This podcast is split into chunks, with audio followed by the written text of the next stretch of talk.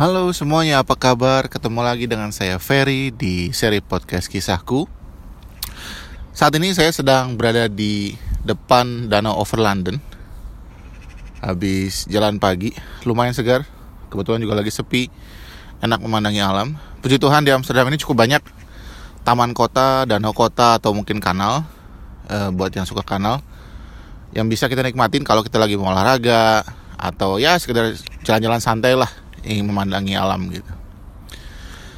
Yang jelas topik kita hari ini terinspirasi dari pengum dari pengumuman yang saya baca semalam bahwa awal Agustus itu akan ada pre-departure briefing buat teman-teman yang mau berangkat ke Belanda untuk kuliah tahun ajaran 2018. Ya karena kebetulan saya nggak bisa hadir di sana, nggak ada juga yang ngundang. yang jelas saya coba berbagi kalau misalnya saya diundang ke acara pre-departure briefing. Saya ingin menyampaikan apa nih buat teman-teman yang sebentar lagi akan berangkat belajar ke Belanda. Saya coba bagi dalam dua kategori besar. Yang pertama skill atau hal-hal penting yang yang perlu teman-teman persiapkan atau you know keep in mind dari sisi belajar dan berkuliah itu sendiri. Dan yang kedua kategorinya adalah hal-hal yang menunjang belajar. Jadi lebih ke arah kehidupan sehari-hari. Kenapa saya masukkan juga kategori yang kedua? Karena mereka juga penting untuk untuk mendukung uh, kehidupan kita selama menjadi mahasiswa di uh, negeri kincir angin ini. Oke, kita mulai dulu dengan kategori yang pertama. di kategori yang pertama ini, kalau boleh dibilang, ini adalah beberapa hal yang saya rasa berbeda antara model pembelajaran di Belanda dan di Indonesia pada waktu itu ya. Waktu itu 2008 saya kurang tahu bagaimana sekarang uh, pola pengajaran di Indonesia tapi yang jelas cukup banyak hal yang yang berbeda yang saya rasa kalau saya tahu ini di awal sebelum saya berangkat atau mungkin uh, lebih banyak lebih banyak waktu untuk saya mempersiapkan diri tidak terlalu shock ketika saya uh, datang pertama kali ke negeri ini. Yang pertama itu adalah kerja atau belajar secara berkelompok. Dibandingkan saya 4 tahun kuliah di Indonesia, 2 tahun saya kuliah di Belanda untuk program master ini, rasanya saya lebih banyak bekerja dalam kelompok atau bela belajar dalam kelompok selama berkuliah di Belanda. Hampir semua tugas itu uh, perlu diselesaikan atau memang wajib diselesaikan dalam bentuk kelompok gitu ya. Jadi rasanya tidak ada pekerjaan eh, yang harus diselesaikan secara individu kecuali exam ya. Exam pun kadang-kadang ya tergantung ada exam yang perlu lab ya which is kita juga harus belajar berkelompok. Nah kenapa ini penting banget? Karena kalau di Indonesia ya meskipun teman-teman kita bisa berasal dari eh, daerah yang berbeda dari Pulau Jawa, luar Pulau Jawa, kota yang berbeda, tetapi kurang lebih cara kita bekerja, cara kita menghargai orang, cara kita berkomunikasi satu sama lain kurang lebih sama. Ya, nggak nggak persis sama tapi kurang lebih sama. Sementara di sini ya apalagi kalau teman-teman kamu berasal dari negara yang berbeda, dari uh, Eropa, dari Amerika, bahkan ada yang dari Australia, kemudian dari Latin Amerika. Kita semua punya cara berkomunikasi dan bekerja dalam kelompok yang berbeda-beda gitu. Dan itu bisa jadi challenge itu sendiri gitu.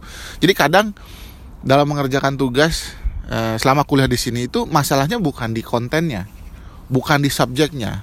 Kadang bagaimana kita menyelesaikan masalah ini bersama-sama. Karena satu sama lain merasa pastinya dirinya benar eh, solusinya di negara mereka yang betul itu seperti A bukan seperti B Bagaimana menyatukan ini semua ke dalam satu hasil kelompok? Nah, itu yang selalu jadi eh, tantangan. Lah terus kalau gitu lebih baik kita bikin kelompok dengan hanya orang-orang Indonesia aja dong, biar biar biar cepat ngerjainnya.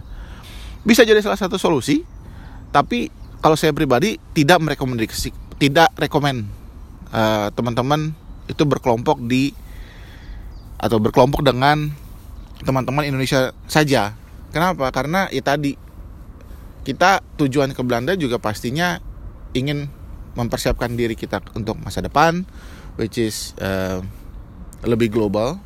Artinya juga kita harus mempersiapkan diri untuk bekerja ataupun uh, kalau kita wirausaha untuk berpikiran global dan ini adalah momen yang bagus yang pas buat kita belajar hal itu dengan teman-teman kita yang berasal dari negara lain. Ya, boleh dibilang pilot project deh sebelum kita masuk ke dunia kerja atau dunia wirausaha. Boleh dibilang juga di Belanda ini semacam dunia kecil lah karena seperti saya jelaskan di episode berikut sebelumnya Belanda ini cukup menarik minat e, banyak mahasiswa asing untuk belajar. Jadi ini kesempatan yang sangat bagus. Jadi itu penting banget buat kamu-kamu yang belum terbiasa untuk bekerja kelompok you have to know it's almost mandatory to work most of your task in a group. Jadi siap-siap um, ada masih ada waktu beberapa bulan gitu ya kalau mau baca-baca buku dulu atau nonton uh, video atau uh, dengerin podcast yang lain dengan uh, apa terkait dengan gimana sih bekerja dengan orang lain, uh, bekerja sama dengan orang lain yang beda culture bisa teman-teman persiapin. Yang kedua skill yang cukup penting menunjang kuliah di Belanda adalah skimming. Dalam artian bagaimana kita bisa membaca baik itu buku, makalah, paper dengan cepat dan mengambil uh, intisarinya dengan cepat juga. Kenapa? Karena dibandingkan saya waktu kuliah di Indonesia rasanya di sini selama saya S2 itu paper yang harus saya baca itu banyak banget banyak banget. Apalagi ketika harus menyusun tesis itu rasanya entah berapa ratus paper harus saya baca harus saya cari harus saya pilah-pilah mana yang bisa saya pakai mana yang enggak. Dan itu rasanya kalau buat teman-teman lain yang dari Eropa itu sudah biasa. Saya waktu itu karena tidak terbiasa cukup terengah-engah juga itu kadang-kadang saya harus baca makalah sampai larut malam untuk persiapan besok paginya. Sementara mereka yang yang sudah terbiasa dengan uh, membaca cepat uh, skimming rasanya mereka santai-santai aja gitu.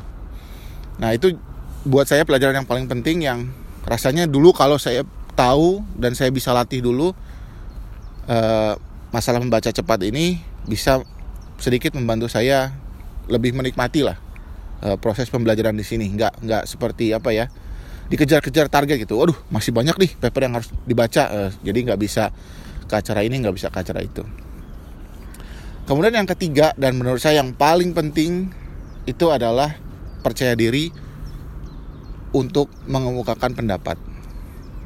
Nah, ini kenapa bilang paling penting? Karena kecenderungan kita dari Indonesia, at least pada zaman saya dulu ya, sekarang mungkin sudah berubah dengan pola pengajaran yang berbeda. Kita paling takut di kelas itu untuk bertanya, buat saya waktu itu rasanya kalau bertanya dalam kelas itu pertanda kamu nggak ngerti, kamu bodoh. Dan saya nggak pengen kelihatan bodoh di antara teman-teman yang lain. Sementara mahasiswa Belanda, mahasiswa Eropa yang lain, itu rasanya pede-pede aja gitu. Mau itu bertanya yang menurut saya, eh, kan itu sudah dijelaskan tadi, kok nggak ngerti? Ataupun yang memang betul-betul mereka tidak mengerti, mereka acungkan tangan dan bertanya gitu justru yang paling menohok itu waktu saya ngobrol dengan profesor saya dia bilang kamu tuh sebenarnya ngerti gak sih Ferry? Gitu. Saya bingung karena kamu di kelas itu tidak pernah bertanya. Ya sementara di, di antara teman-teman lain banyak yang bertanya baik itu menegaskan mereka, pengertian mereka ataupun betul-betul bertanya tapi kamu itu nggak pernah gitu. Dan itu yang membuat saya berpikir ya juga ya nggak ada kok salahnya untuk bertanya. There is no such thing as stupid question. Question is a question. Bagaimana orang itu menjawab itu yang menentukan kualitas pertanyaan kita. Tapi yang jelas ini penting banget karena banyak hal yang terutama master ya entah bachelor kalau kita nggak bertanya banyak informasi yang yang tidak akan keluar gitu loh. Jadi belajar itu di di negeri ini bukan bukan one way di mana guru mengajarkan uh, selama 45 menit atau 90 menit gitu ya sesi dia. Terus kita hanya mendengarkan, menerima uh, asupan dari dia, selesai bubar. Enggak itu justru kalau kita nggak proaktif, kalau kita nggak nanya, kalau kita nggak nggak terlibat dalam proses belajar itu, banyak hal yang yang tidak akan dikemukakan. Bahkan banyak hal yang seharusnya bisa kita dapat di luar dari buku karena kita nggak bertanya karena kita takut untuk bertanya karena kita nggak pede untuk bertanya maka itu kita nggak akan dapat dan ini hal yang paling paling mendasar juga selama kita di, di Belanda ini banyak sekali dosen di negeri ini yang sebenarnya mengajar juga berdasarkan pengalaman profesional dia baik sebagai uh, peneliti maupun sebagai tenaga profesional gitu ya bahkan cukup banyak uh, dosen tamu yang sebenarnya berasal dari kalangan uh, industri. Nah, hal-hal yang mereka bisa share ke kita itu banyak yang di luar dari textbook yang kita punya.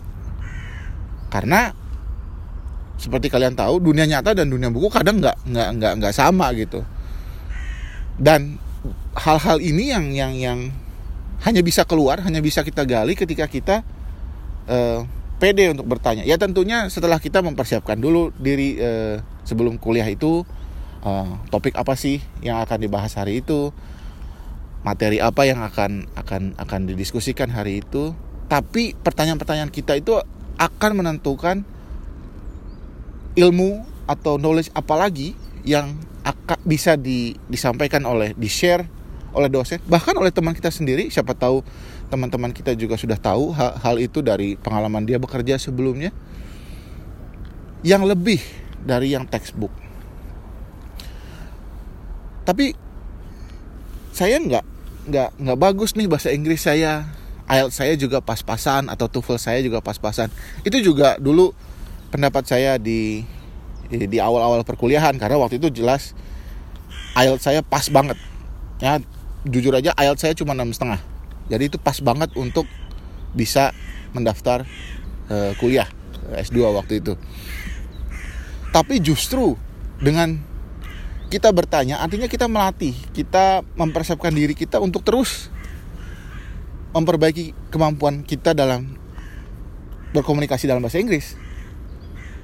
Justru kalau kita diam aja itu ya mungkin ya IELTS kita akan tetap enam setengah gitu loh. Dan ini penting juga sebagai persiapan kamu nanti untuk dunia kerja atau dunia usaha. Karena pada akhirnya hal yang saya lihat di dunia pekerjaan saat ini ya itu bukan it's not about what you know gitu. If you want to be successful it's not about what you know. One it's about who you know artinya kita harus networking harusnya artinya kita harus mengenal banyak orang and the, the most important thing is how we convince people that our idea is a good idea our idea is the right idea. Convincing people, convincing orang lain itu perlu skill dan latihan yang bisa kita mulai sejak kita kuliah. Ketika kita berani mengeluarkan pendapat, berani bertanya, berani untuk untuk apa mengeluarkan isi hati kita, uh, pikiran kita, ya tentunya dengan dengan cara-cara yang baik ya. Bukan maksudnya berteriak-teriak eh, atau atau menyudutkan orang atau marah-marah ke orang. Itu akan mempersiapkan kita di masa yang akan datang. Jadi buat saya ini penting banget buat teman-teman yang masih aduh saya kan pemalu orangnya. Atau kayak tadi eh, kemampuan bahasa Inggris saya nggak bagus. Ingat berani there is no such thing as stupid question. Dan coba nanti lihat kalau kamu eh, apa pede untuk bertanya teman-teman kamu juga akan melihat oh ternyata si A ini aktif ya. Pertanyaannya bagus. Mereka tidak akan ber, ber, berpikiran bahwa kok kamu nanyanya gini sih? Kamu gini aja nggak ngerti. Kalau memang kamu nggak ngerti mereka akan dengan senang hati membantu. Jadi jangan takut pede bertanya nah itu tadi hal-hal di bucket yang pertama yang buat saya basic foundation hal-hal yang cukup penting buat teman-teman tahu sebelum berkuliah di Belanda terkait dengan kuliah itu sendiri, terkait dengan dunia belajar. Nah, sekarang kita ngomongin ke bucket yang kedua. Hal-hal yang menunjang hidup selama berkuliah juga. Yang pertama, sebelum kamu pergi, masih ada nih sekitar sebulan setengah persiapannya. Memasak. Nah, bukan karena saya hobi makan, tapi memasak ini menjadi skill yang paling penting buat saya untuk survival. Satu, memang karena kalau makan di luar itu harganya mahal. Tapi kan e, banyak bumbu-bumbu jadi Indonesia lagi, apalagi di Belanda gampang banget dapat bahan-bahannya. Baik itu bahan yang mentah maupun bumbu jadi yang dibuat di Belanda ataupun yang diimpor langsung dari Indonesia banyak tersedia. Ya betul, tapi lama-lama juga bosen. Kalau saya entah teman-teman ya kalau saya selalu berpikir kalau perut saya kenyang artinya saya happy saya happy saya bisa belajar dengan nyaman juga jadi sebelum berangkat waktu itu saya sengaja belajar sama ibu saya masak hal-hal yang sederhana aja pak? Seperti nasi goreng atau mie goreng. Bukan indomie goreng ya? Mie goreng. Literally yang maksudnya kita beli mie telur kemudian rebus kemudian you know, campur dengan berbagai macam isinya. Dan belajar untuk membaca resep. Karena wah zaman sekarang mau itu di lewat blog vlog ataupun eh, apa beli buku resep masakan banyak banget mau kamu bawa dari Indonesia mau kamu nanti udah di Belanda uh, lihat-lihat blog uh, apa ngeprint resep masakan itu banyak banget dan itu penting banget kamu happy dengan apa yang kamu makan um, buat saya itu menunjang uh, mood kamu untuk belajar lebih nyaman, belajar lebih giat karena kamu merasa juga nyaman. Yang kedua, skill yang kamu persiapin adalah naik sepeda plus memperbaiki sepeda. Nggak perlu expert memperbaiki sepeda, tapi at least kamu nggak takut kalau misalnya rantainya copot atau misalnya ban bocor seperti di episode berikut sebelumnya saya ceritain ban bocor alat-alatnya ada tapi kita berani nggak untuk untuk apa belajar untuk memperbaiki ban sepeda itu sendiri. Kenapa? Karena kalau kita harus ke reparasi sepeda harganya mahal nggak nggak enak di kantong tapi naik sepeda buat saya juga penting kenapa public transport mahal ya dibandingkan negara Eropa lain buat saya Belanda ini public transportnya relatif lebih mahal jadi moda transportasi yang murah, nyaman, dan pas di kantong mahasiswa itu ya sepeda. Tapi kalau saya uh, tinggal dekat kampus gimana? Ya, kalau kamu mau ke tengah kota gimana? Kalau kamu mau ketemu teman di, I don't know, di cafe yang agak jauh dari dari gedung uh, kampus kamu bagaimana? Sepeda. Apalagi di Belanda ini kan jalur sepeda khusus. Mau kamu punya sepeda dari yang paling jelek harga 15 euro sampai yang paling mahal harga ribuan euro siap tapi skill kamu untuk naik sepeda itu yang harus kamu persiapin kalau bisa ya sebelum sampai di Belanda meskipun kalau kamu baru baru akan belajar di Belanda juga nggak masalah sih ada teman saya yang juga baru belajar naik sepeda di Belanda dan toh bisa kok gitu loh nah yang ketiga ini yang paling sulit tapi paling penting adalah skill untuk menjaga hati. Baik itu hati sendiri maupun hati orang lain. Yang namanya belajar di luar negeri, jauh dari keluarga, jauh dari teman-teman, atau bahkan jauh dari keluarga dan pasangan, itu yang namanya homesick, itu pasti akan ada. Bisa dia munculnya setelah tiga bulan, bahkan setelah seminggu kita pindah dan cukup banyak teman-teman saya waktu itu yang yang merasa homesick lebih parah lagi cukup banyak juga yang ternyata dengan meskipun ada yang namanya Skype meskipun bisa telepon dengan murah tapi ya yang namanya jarak itu bisa membuat komunikasi menjadi sedikit bermasalah. Apalagi yang punya pasangan jauh di Indonesia jadi mereka uh, long distance relationship ya LDR itu salah-salah ngomong sedikit bisa perang dunia ketiga Tapi buat saya yang paling penting dari menjaga hati ini adalah sebelum kita berangkat, kita persiapkan dulu baik itu dengan keluarga ataupun dengan pasangan kita bahwa kita belajar ke negeri yang jauh itu demi masa depan. Jadi kita juga minta dukungan mereka, dukungan keluarga, dukungan pasangan untuk mengerti kondisi kita selama kita berkuliah tentunya kita juga ber, e, bertanggung jawab untuk menjalin tali komunikasi itu dengan dengan baik. Dengan adanya teknologi sekarang ya WhatsApp bisa bisa apa e, video call. Ya jangan lupa lah untuk untuk sering-sering kontak mereka. Jangan sedikit-sedikit ah sorry nggak sempat sibuk belajar. Ah sorry nggak sempat sibuk belajar. Kenapa? Karena rasanya hanya kontak 5-10 menit jadi hitungannya break dari belajar buat saya itu bisa membuat keluarga senang, bisa membuat pasangan kita senang. Jadi tolong juga e, dilatih hal-hal seperti ini karena homesick, ribut dengan pasangan itu pengaruhnya ke kondisi belajar kita, kondisi mental kita selama kita berkuliah di sini itu sangat besar pengaruhnya bisa mendukung kita untuk sukses karena kita merasa wah semuanya uh, taken care of, well care atau membuat kita gagal. Cukup banyak juga orang yang yang akhirnya tidak berhasil menyelesaikan studi mereka bukan karena kemampuan eksakta mereka, bukan karena kemampuan mereka di bidang itu, tapi lebih karena uh, gangguan ya dalam tanda petik mental. Psikisnya agak agak agak terganggu karena mungkin homesicknya sudah tidak bisa tertahankan atau ribut terus dengan pasangannya sehingga dia nggak bisa konsentrasi. Hal-hal seperti itu bukan mitos itu banyak terjadi.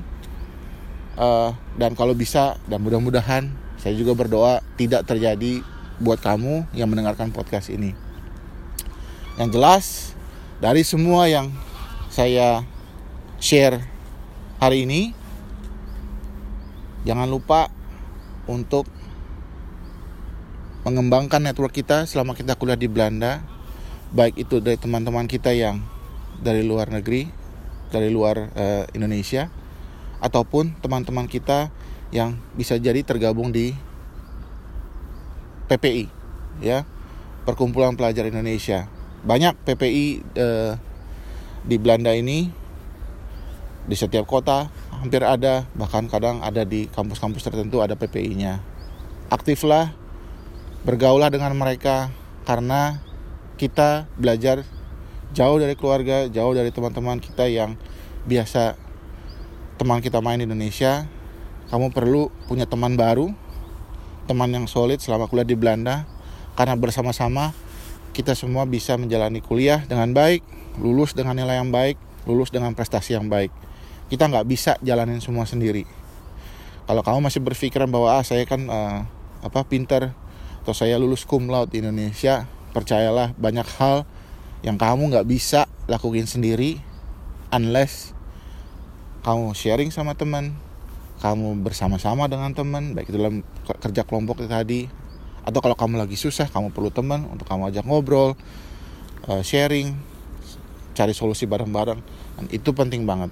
Jadi jangan sampai kamu pergi ke Belanda ini tujuannya untuk belajar selesai dari kuliah kamu nggak kenal siapa-siapa kamu nggak punya teman yang baru yang bisa menambah wawasan kamu sayang banget. Sayang waktu sayang juga biaya tentunya. Oke segitu aja episode kali ini. Sorry kalau panjang banget. Beda sama episode episode sebelumnya.